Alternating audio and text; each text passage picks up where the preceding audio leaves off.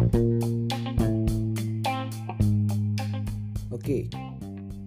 kembali lagi ke jam kosong podcast. Opini nggak jelas, ngawur dan sembarangan. Right, kali ini saya mempunyai keresahan tentang akhir-akhir ini kan kita sudah mengadakan pemilu serentak, yaitu pemilihan presiden dan calon wakil presiden. Yang lainnya saya nggak peduli. Oke, kita fokus ke pemilihan presiden dan wakil presiden, yaitu kita mempunyai dua paslon, Jokowi dan Prabowo. Itu presidennya ya, wakilnya Maruf Amin dan Sandiaga Uno. Oke, apa sih keresahan saya tentang pemilihan presiden ini?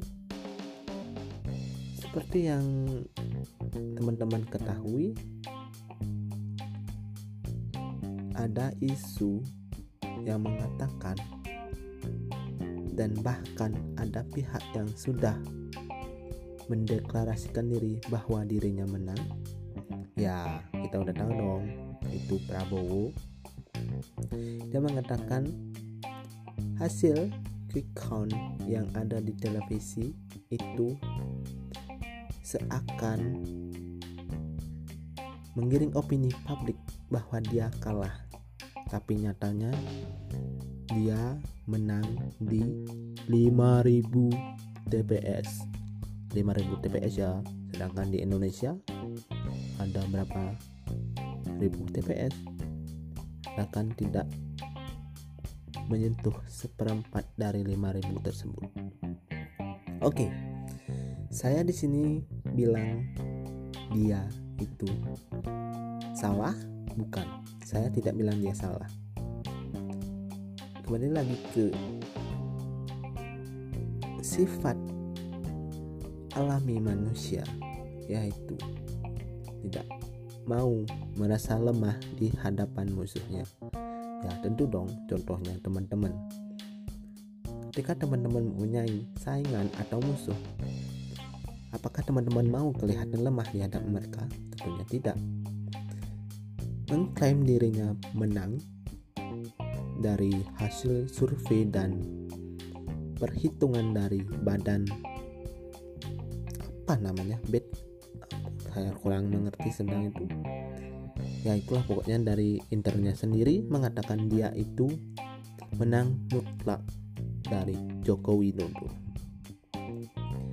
Menurut saya itu adalah respon yang wajar ketika kita menghadapi musuh kita dan kita tidak mau lemah dong di hadapan musuh kita. Itu respon yang wajar. Entah itu benar atau tidak kita belum tahu karena keputus keputusan resmi itu akan diumumkan oleh KPU pada tanggal 22 Mei 2019. Untuk sementara ini, menurut saya dan opini saya lagi, apa yang dilakukan Prabowo itu benar, yaitu tidak ingin kelihatan lemah di hadapan musuhnya. Seandainya jika dia memang benar menang, pada tanggal 22 Mei 2019 ini ya ya bagus dengan strateginya seperti itu beruntung. Tapi jika itu salah kembali lagi itu adalah resikonya sendiri. So itu opini saya tentang pemilu kita kali ini. Sebenarnya saya nggak terlalu suka membahas hal-hal yang rumit dan tidak jelas saya bilang tidak jelas seperti ini karena memang saya tidak fokus di hal-hal politik seperti ini.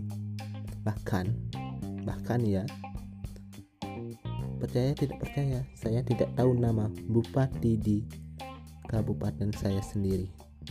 Sekian dan terima kasih. thank you